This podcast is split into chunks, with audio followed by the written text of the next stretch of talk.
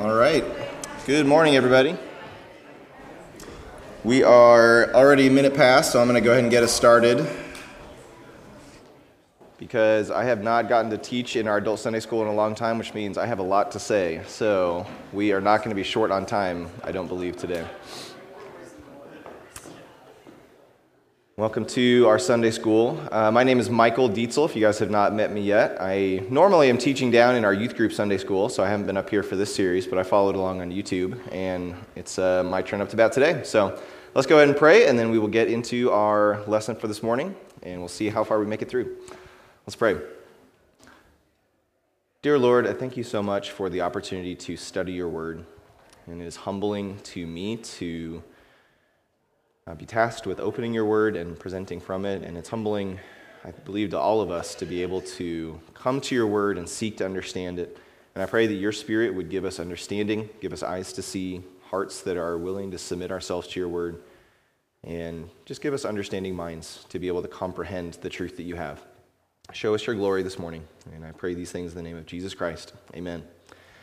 Amen. So, this morning we have come to what is sometimes called the graveyard of Bible reading plans.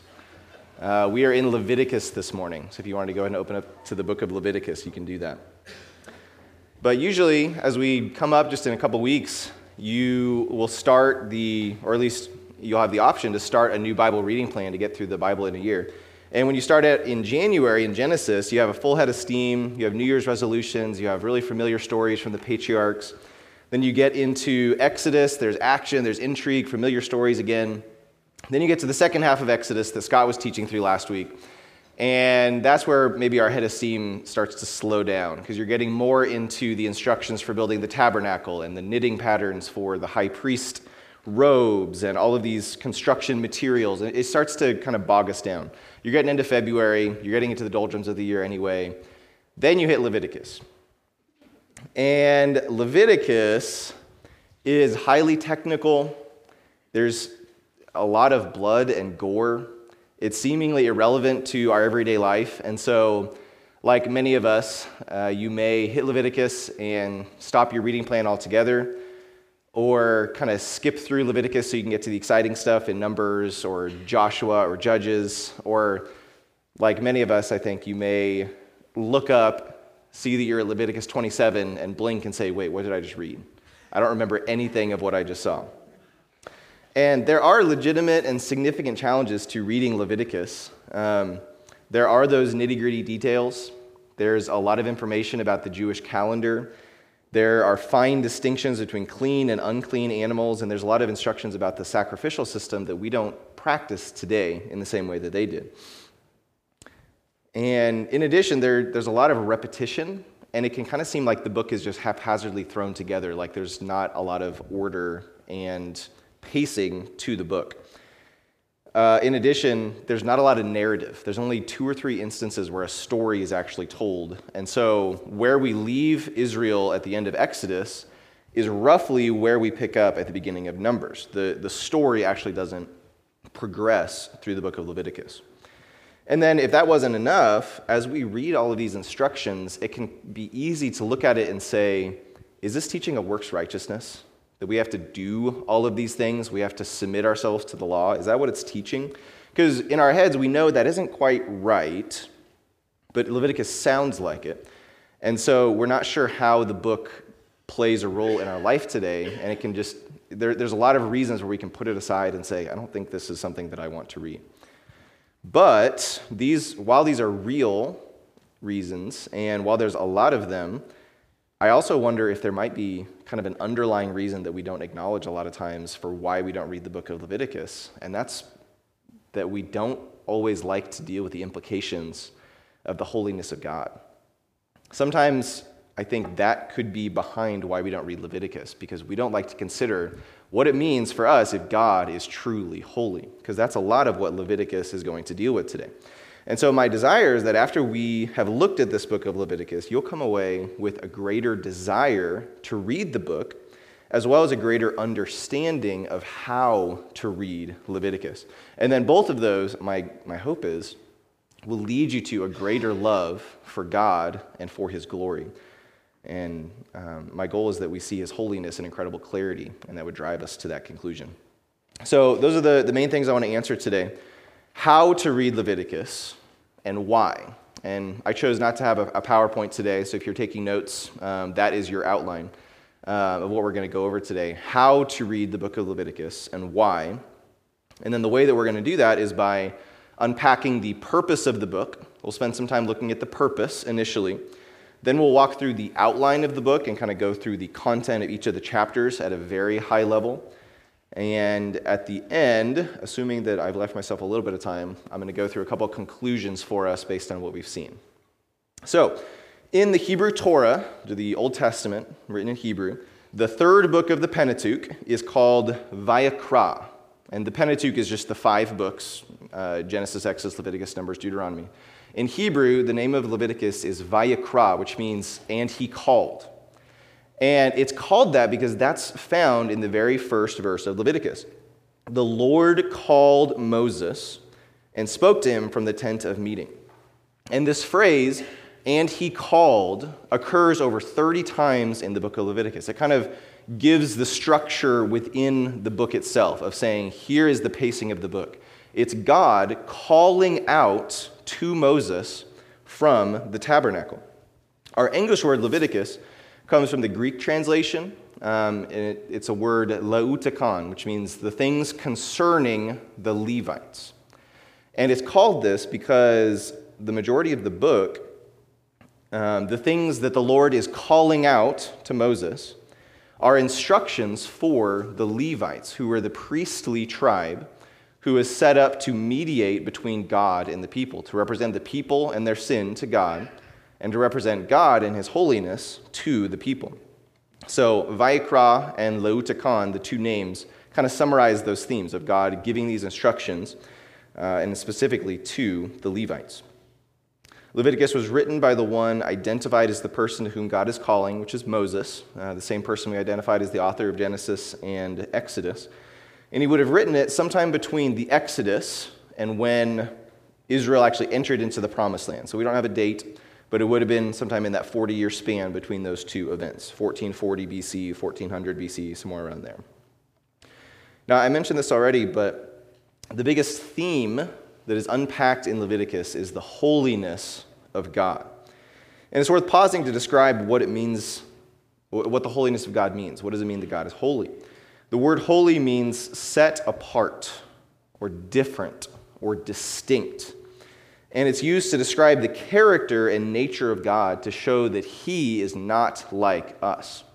There's a very real ways that God is distinct from us, or distinct from sin, or distinct from so called other gods.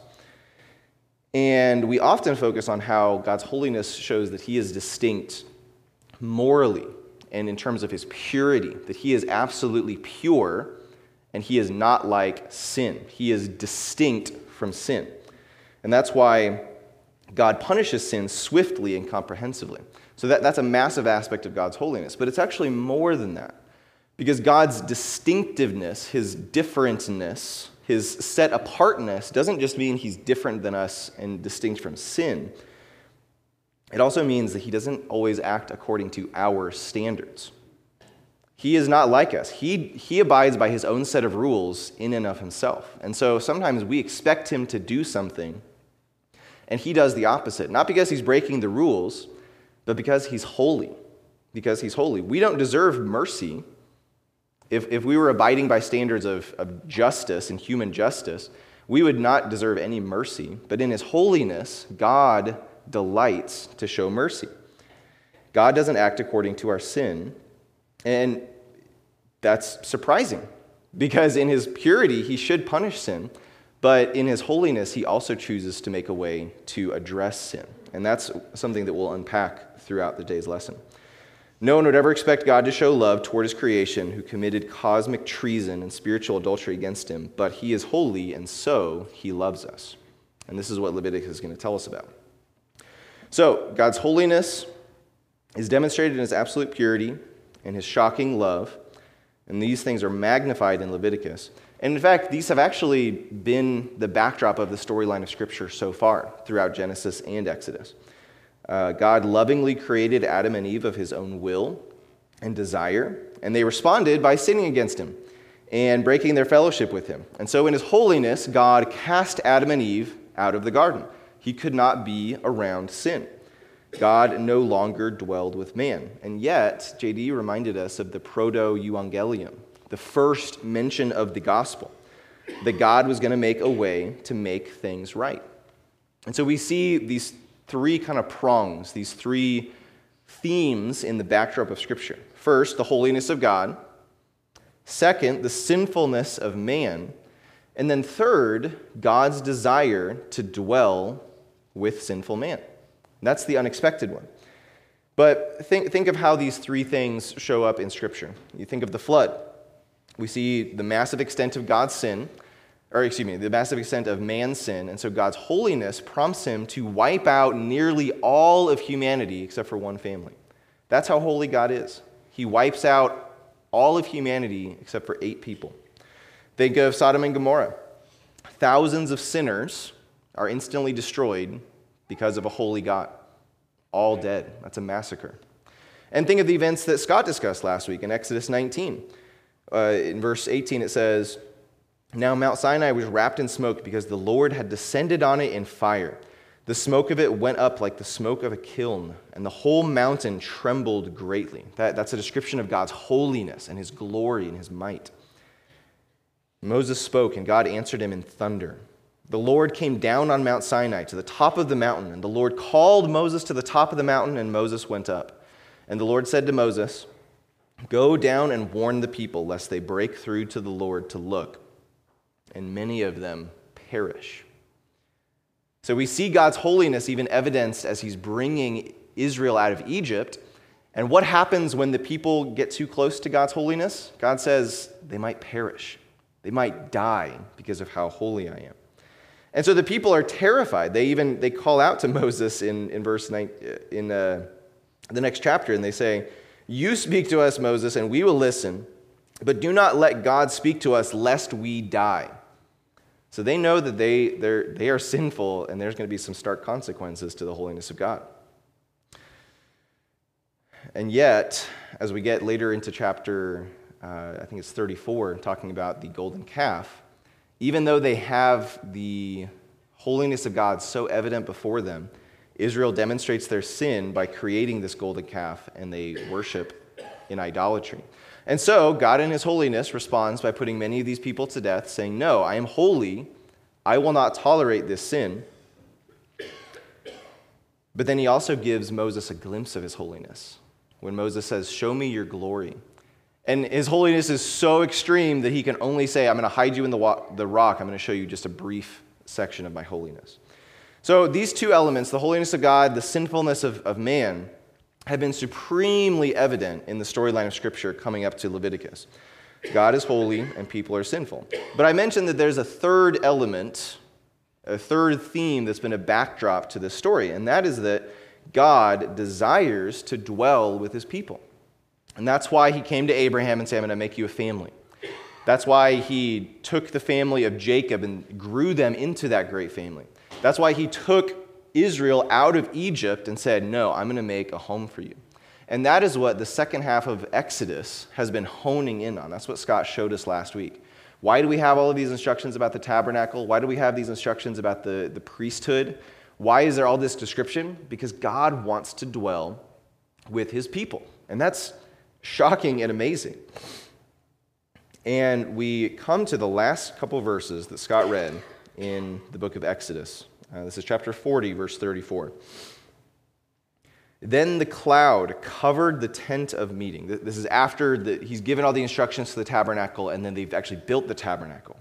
This is the place where God is desiring to dwell. And here's what happens The glory of the Lord filled the tabernacle. And Moses was not able to enter the tent of meeting because the cloud settled on it, and the glory of the Lord filled the tabernacle. Throughout all their journeys, whenever the cloud was taken up from over the tabernacle, the people of Israel would set out.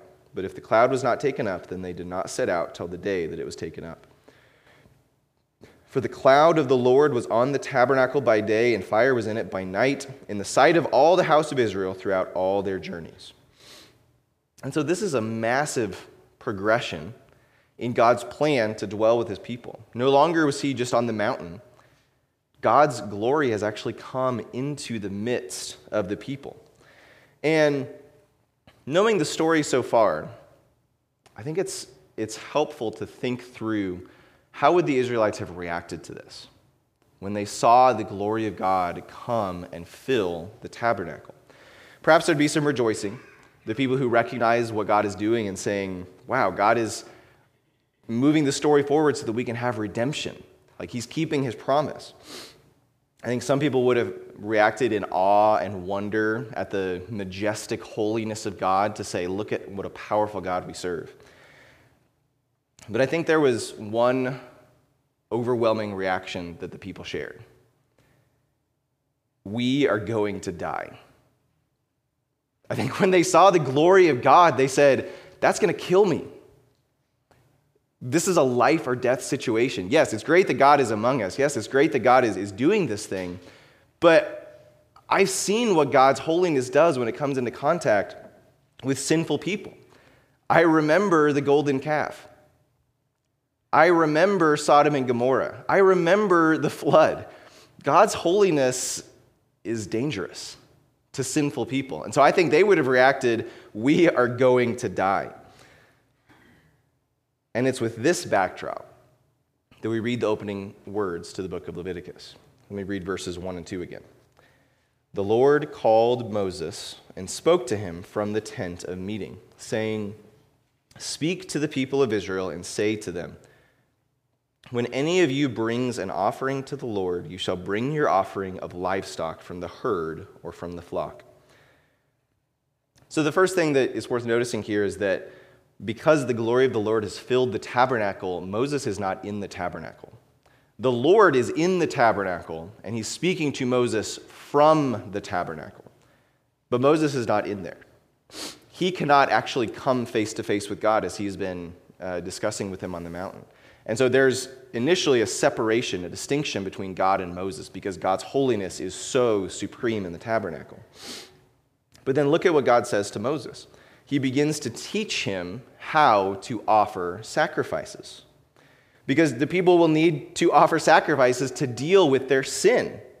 And so God is showing them how to live in the presence of a holy God. And that really is the theme of Leviticus. Leviticus shows us how a sinful people can live in the presence of a holy God. And you could rephrase that to actually, I think, get to more of what Leviticus is talking about, that it's not just living, going about our every, how to live well, although that's part of it. I think Leviticus shows the people how they can survive in the presence of a holy God. Because remember, they realized that God's holiness could be deadly to them, and Leviticus shows them a way to survive.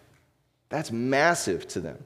They realized that in this, God was giving them vital instructions that they would need to survive and not be killed by the holiness of God.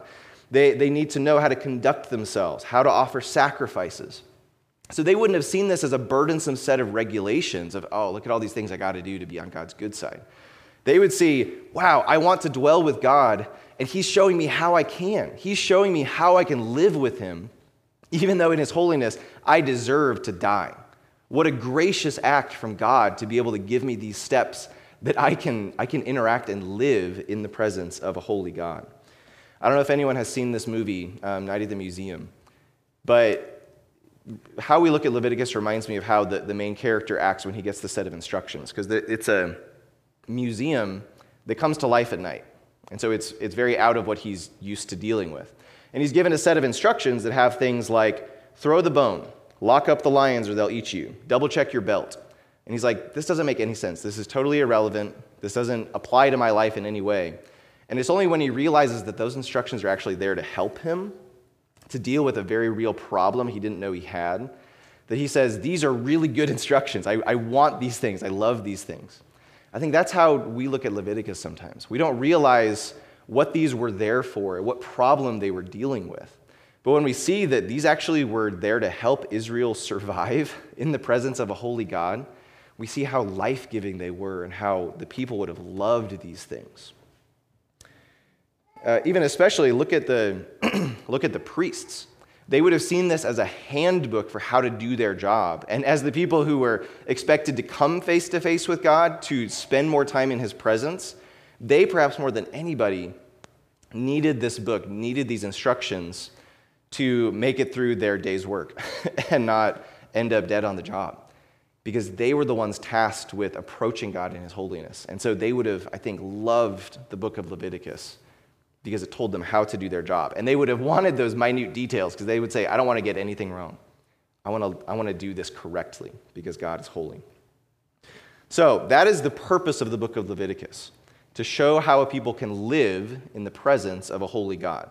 And with that in mind, we can look at the outline of the book and go through the different contents of the chapter to see if we can make it more sense. Um, so, chapters 1 through 7 at a high level, give the instructions for offerings, for how to make offerings uh, to God. Then we see chapters 8 through 10 describe one of the few narratives in the book, and they describe the institution of the priesthood, which God had kind of prefigured in Exodus 28 and 29, giving some instructions about that. This is actually the institution of it in chapters 8 through 10. In chapters 11 through 17, there's an extended section that gives instructions about uncleanness, and caps off with the description of the Day of Atonement and some instructions about sacrifice. And then chapters 18 through 27 end the book with a focus on instructions for holy living, with their conduct, uh, how they're supposed to live among the people. So, those are the four main broad sections that we can kind of use as our, our skeleton to walk through the book. So, chapters 1 through 7 give that first hope to the people. How do we offer sacrifices to deal with our sin? Because we have a lot of sin, and this holy God is in our midst, and that, that's a problem for us. Uh, so, Israel, and more specifically the priesthood, would have loved these instructions and used these instructions to say, okay, how can we offer sacrifices to God? How can we cover our sin? How can we deal with this? Because they, they weren't looking at this as, okay, if we sin, we have the sacrifices. They said, when we sin, because we have sinned, we need a way to, to deal with these. And the, as, we'll, as we'll see, the sacrifices dealt with uh, atoning for sin, covering sin, but they also were a means of worship. And it gives specific instructions on how to worship God through sacrifices that they would have benefited from because they were they had a penchant for combining worship of God with worship of idols. Like we just saw with the golden calf, they were seeking to worship God through that idol. And so God gives really specific instructions of saying, No, worship me this way. These are the sacrifices I delight in. This is what I want. And both of those would have been incredibly beneficial for the people. Uh, in these first seven chapters, there's five major offerings described.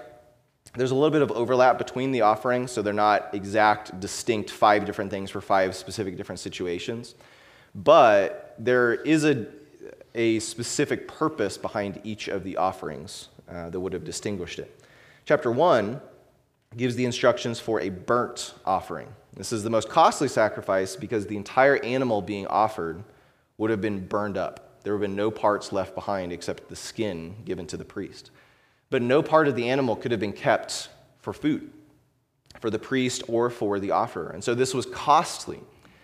And the focus of the burnt offering was on making general atonement, mainly because sin polluted the person who gave the sacrifice and it broke the relationship with God. So it was a means of addressing atonement for the, for the person offering the sacrifice. And I'll come back and we'll discuss what that word atonement uh, kind of focuses on here. Chapter 2 gives the instructions for the grain offering. And this was offered along with a burnt offering or along with the peace offering, which we'll look at next.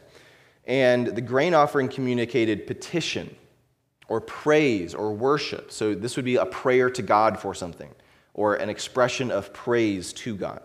And it was often offered with frankincense and salt, which are themes we see throughout the New Testament. Those are references to this grain offering. And because of that frankincense and salt and other aspects of the offering, it created a pleasing aroma to God. And in fact, each of these five types of sacrifices are all described as making a sweet smelling aroma to God. That shows that God delights in these sacrifices. uh, both in the sacrifices that atoned for sin and in the sacrifices that communicated praise and worship. And so I think it's important to realize that even in the life threatening nature of a holy God, he still loves these sacrifices. And his holiness, show, it actually moves him to delight in these uh, sacrifices of worship and offering. God loves atoning for sin, he enjoys accepting these offerings.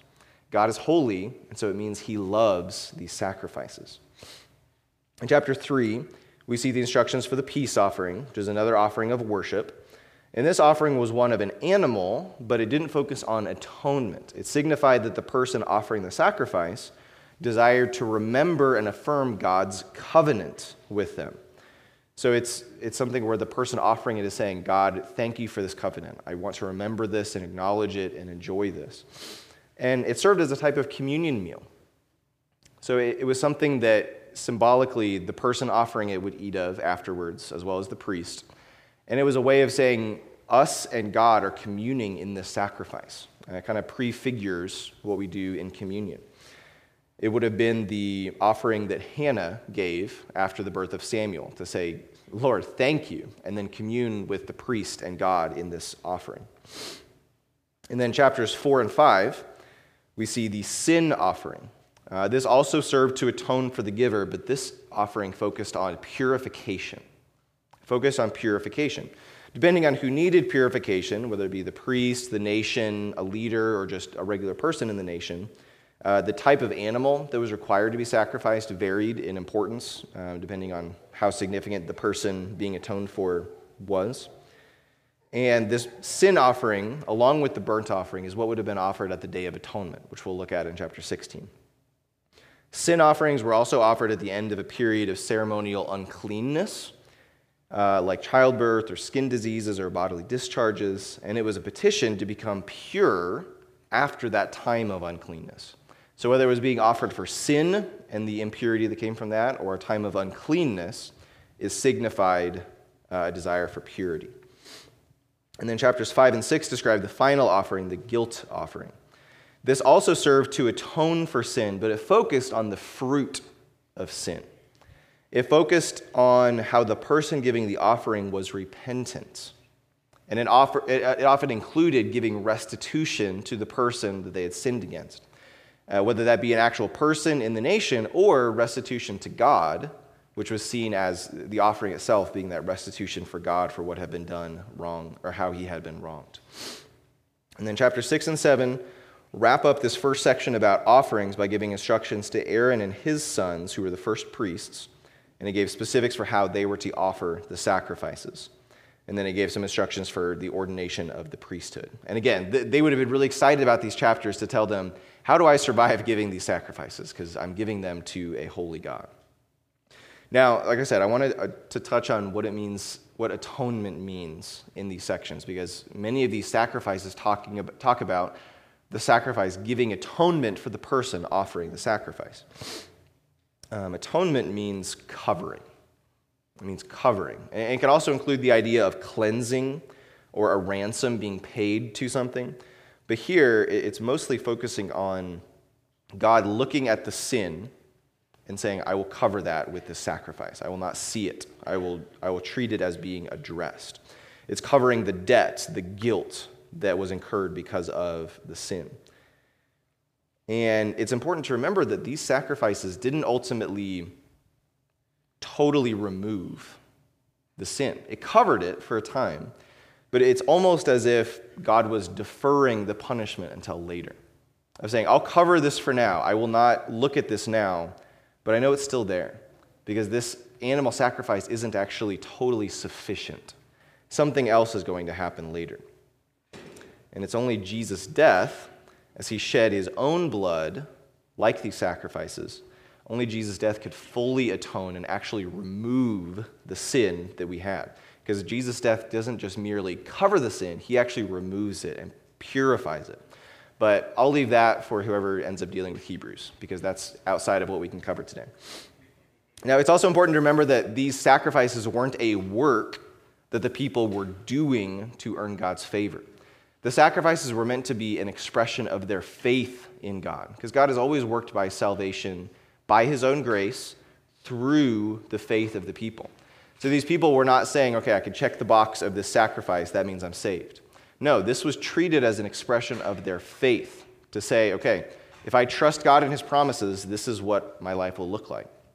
And so the sacrificial system did not institute works, it was the expression of their faith. But now, we're behind on time, so we got to move to chapters 8 through 10. This is the institution of the priesthood, one of the few narrative sections of the book. In chapter 8, we see Aaron consecrated, and then we see Aaron consecrate the tabernacle and his own sons in chapter 9. And this is really where the rubber meets the road. This is kind of a, the first test case of whether Leviticus is going to work.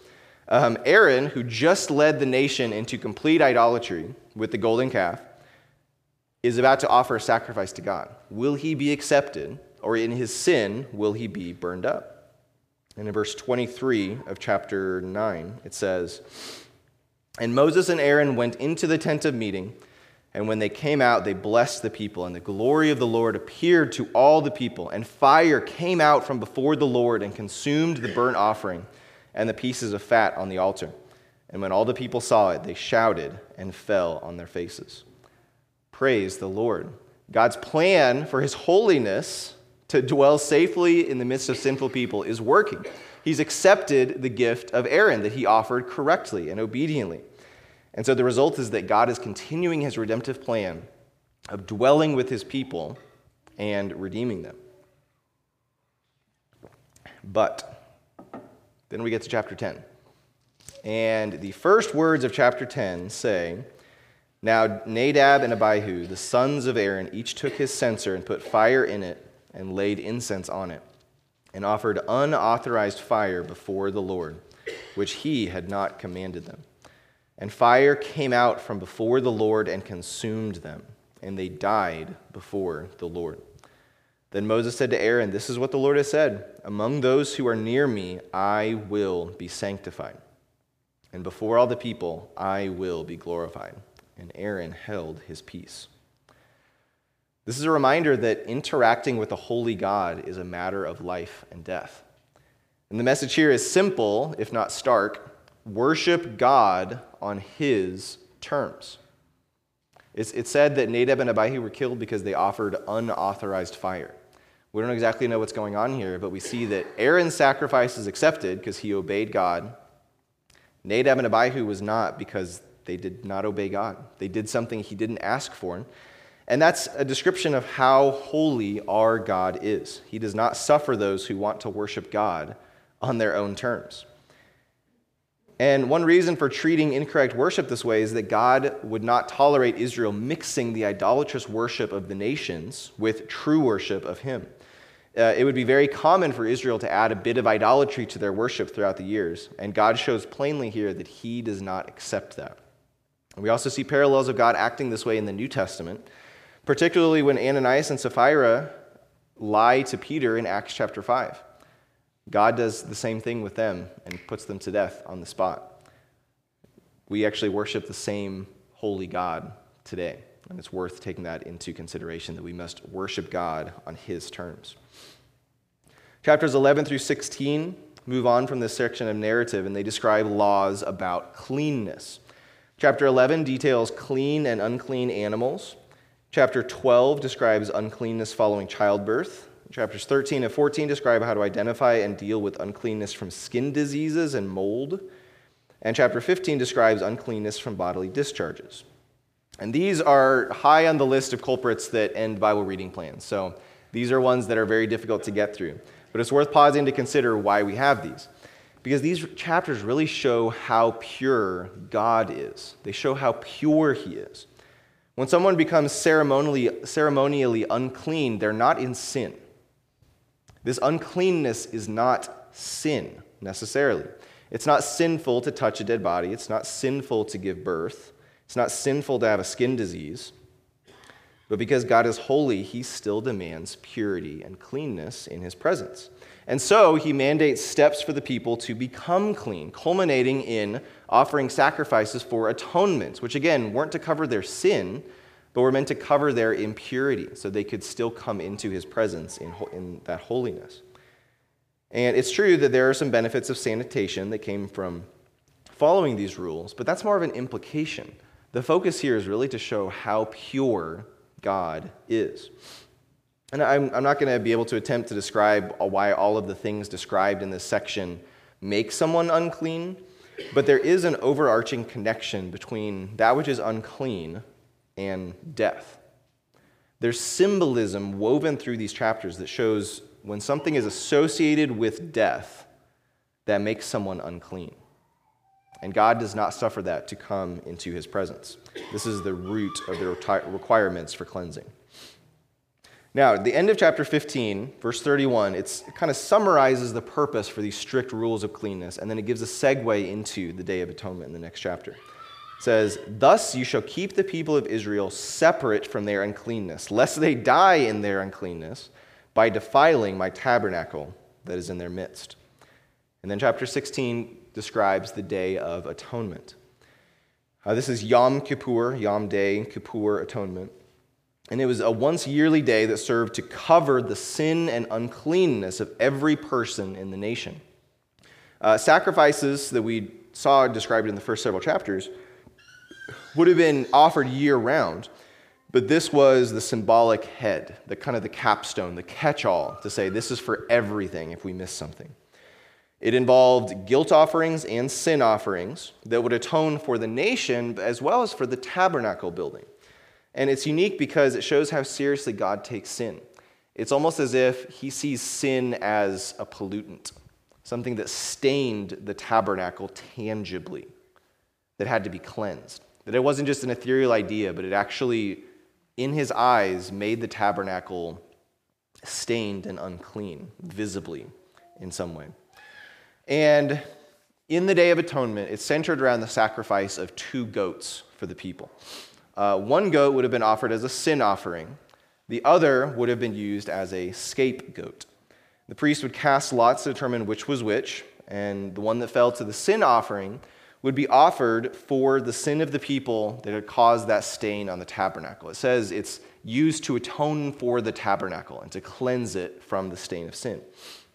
The second goat would have been the scapegoat, and that signifies the removal of the sin from the people. So in the first, we see the, the focus is on the cleansing of the tabernacle. The second is the focus of removing.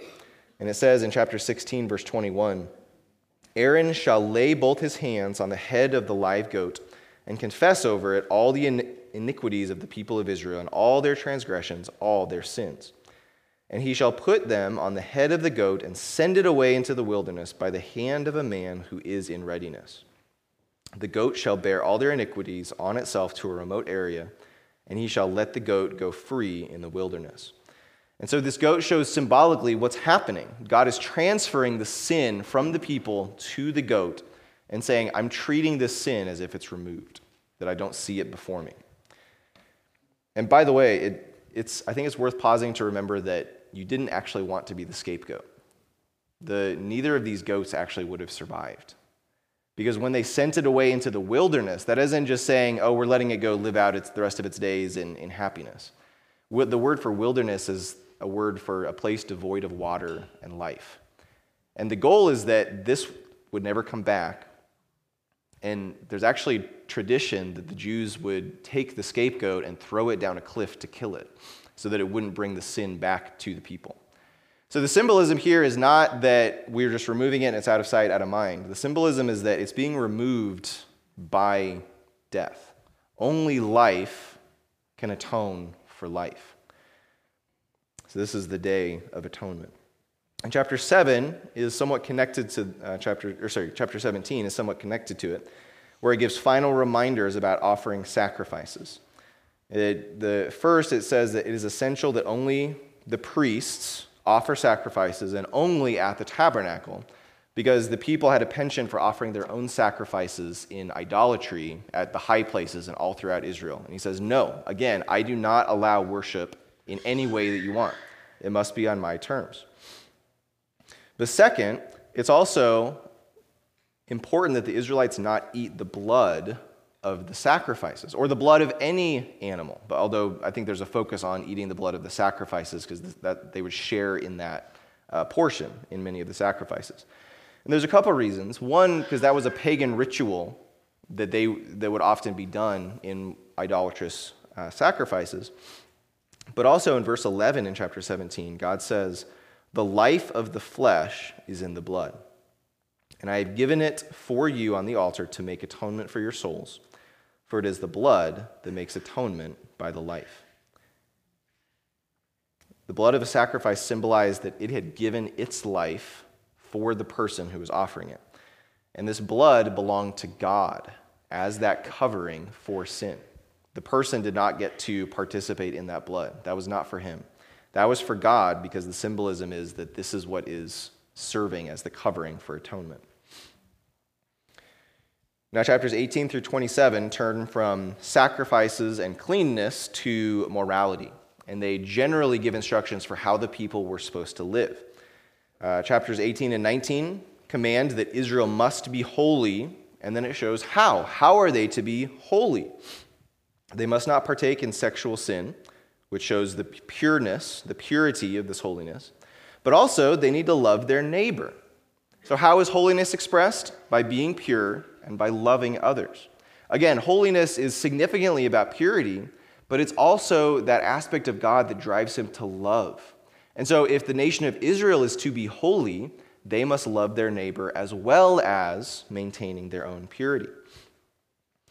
Chapter 20 covers punishments demanded for serious sin, and it gives the description of there are some things where you just go to the, the tabernacle and you offer sacrifices. There are some things that are serious enough that you actually need to put someone to death right away. And then chapters 21 and 22 pivot from the holiness of the nation to the holiness of the priesthood. And it says, if you, members of the priesthood, are going to be mediating between me and the people, I actually have a higher standard for you. There's people they can't marry, there's physical deformities that are not allowed, there's certain actions at a higher level of cleanness that were demanded of them. And the reason given for that is God says, I am the Lord who sanctifies him. That word for sanctify means makes holy. So God says the reason that the priest must be, it must have a higher standard is because I am holy, and they have a closer interaction with my presence. Um, these sections also describe the standard that God has for his sacrifices, what makes an acceptable sacrifice. And I don't have time to get into all of that. But then chapter 23 describes the feasts and festivals that Israel was to celebrate. So it describes the weekly Sabbath, it describes the Passover, first fruits, weeks, trumpets, booths, and Day of Atonement. And these feasts were means of worship and a means of enjoying the rest that God had given them. So God commands these things, but also says, This is how I want to be worshiped. This is how I want you to enjoy the, the good things that I've given you. I'm trying to choose what I need to skip here. Okay, I'm, we'll talk about two or three more things very briefly. Uh, chapter 25 describes some significant ways that Israel was meant to trust God and love their neighbor because it says every seven years, the people were meant to not grow any crops, but instead leave them empty for a Sabbath rest. This would have been an expression of trust in God to say, How is He going to take care of us? But it was also meant as a way to love their neighbor, as they were meant to be generous and let the poor come in and take the things that just grew naturally. And then every 50 years, they're supposed to have a year of Jubilee. This was the Sabbath of Sabbaths, where they were to uh, allow debts to be redeemed without payment. They were to let people that had sold themselves into slavery go free. Um, it was a year where they were to give back land they had purchased. And so, again, this is incredible faith in God and incredible love for their neighbor. This is the extent that they were to be holy. And sadly, we don't see any evidence that Israel kept these things. And the promise that God gives in Leviticus 26 that if they don't keep these years of Sabbath, God would give the land those Sabbath years in exile is kept in 2 Chronicles 36, where it says that Judah's exile was meant to give the land its Sabbath rest. So, That's something that we'll see in those sections, but sadly, it doesn't seem that Israel kept those. Uh, chapter 26 gives a final call of blessing and cursing, where God says, If you obey these laws, look at how wonderful your lives will be. These will be the blessings that you will enjoy. But if you do not keep my law, these are the things that will result. And so they are given a reminder to say, Look at what is set before you.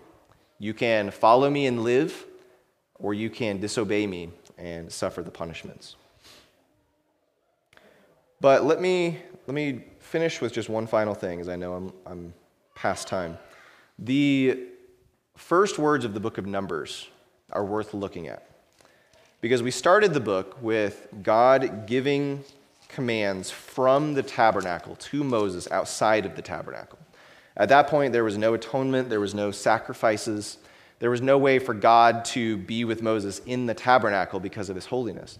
And yet, the first words of Numbers say, The Lord spoke to Moses in the wilderness of Sinai in the tent of meeting. So Leviticus has worked. God has gone from speaking to speaking to Moses from the tabernacle while Moses was outside, to now Moses being able to enter in. So we see that Leviticus is effective.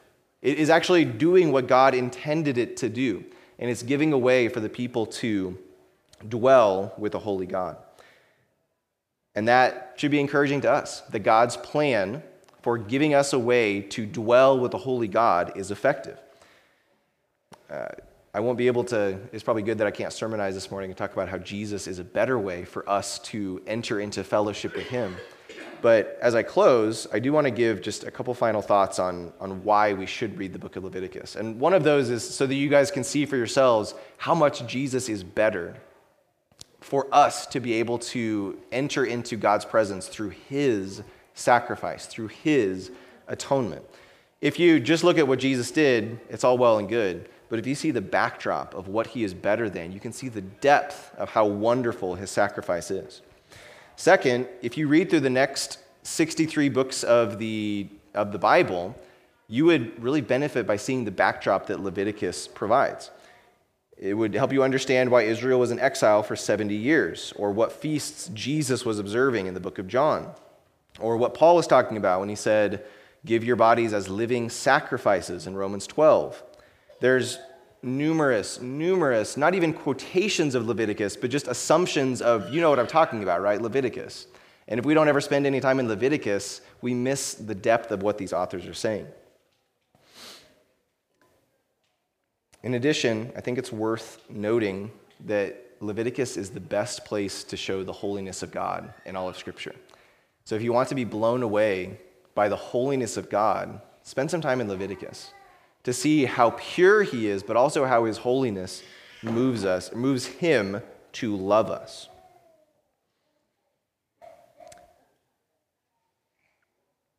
And then lastly, I'll just say I, mentioned one reason that we don't read the book of Leviticus is that we don't like to deal with the implications of God's holiness. But if we remember that not only does the Spirit of God, well, the Spirit of God doesn't dwell in the tabernacle anymore, He dwells in the tabernacle of his church. And so we perhaps even have a more intimate connection with the presence of God than the nation of Israel did. And while, because of the atonement of Jesus, our sin does not lead to instant death the way that it might have for Israel, we should remember that God's holiness hasn't changed. God is still holy, and his hatred for sin is still the same. So, for us, the people who dwell in the presence of that holy God, we should consider our action. We should show how we can love God and how we can be holy as He is holy. So, in a couple months, when you guys get to Leviticus, I would love to hear your insights, whether you fall on your face like I have many times reading through Leviticus, or whether it's given you a, a fresh view of God's glory um, in the doldrums of February. So, with that, you are dismissed.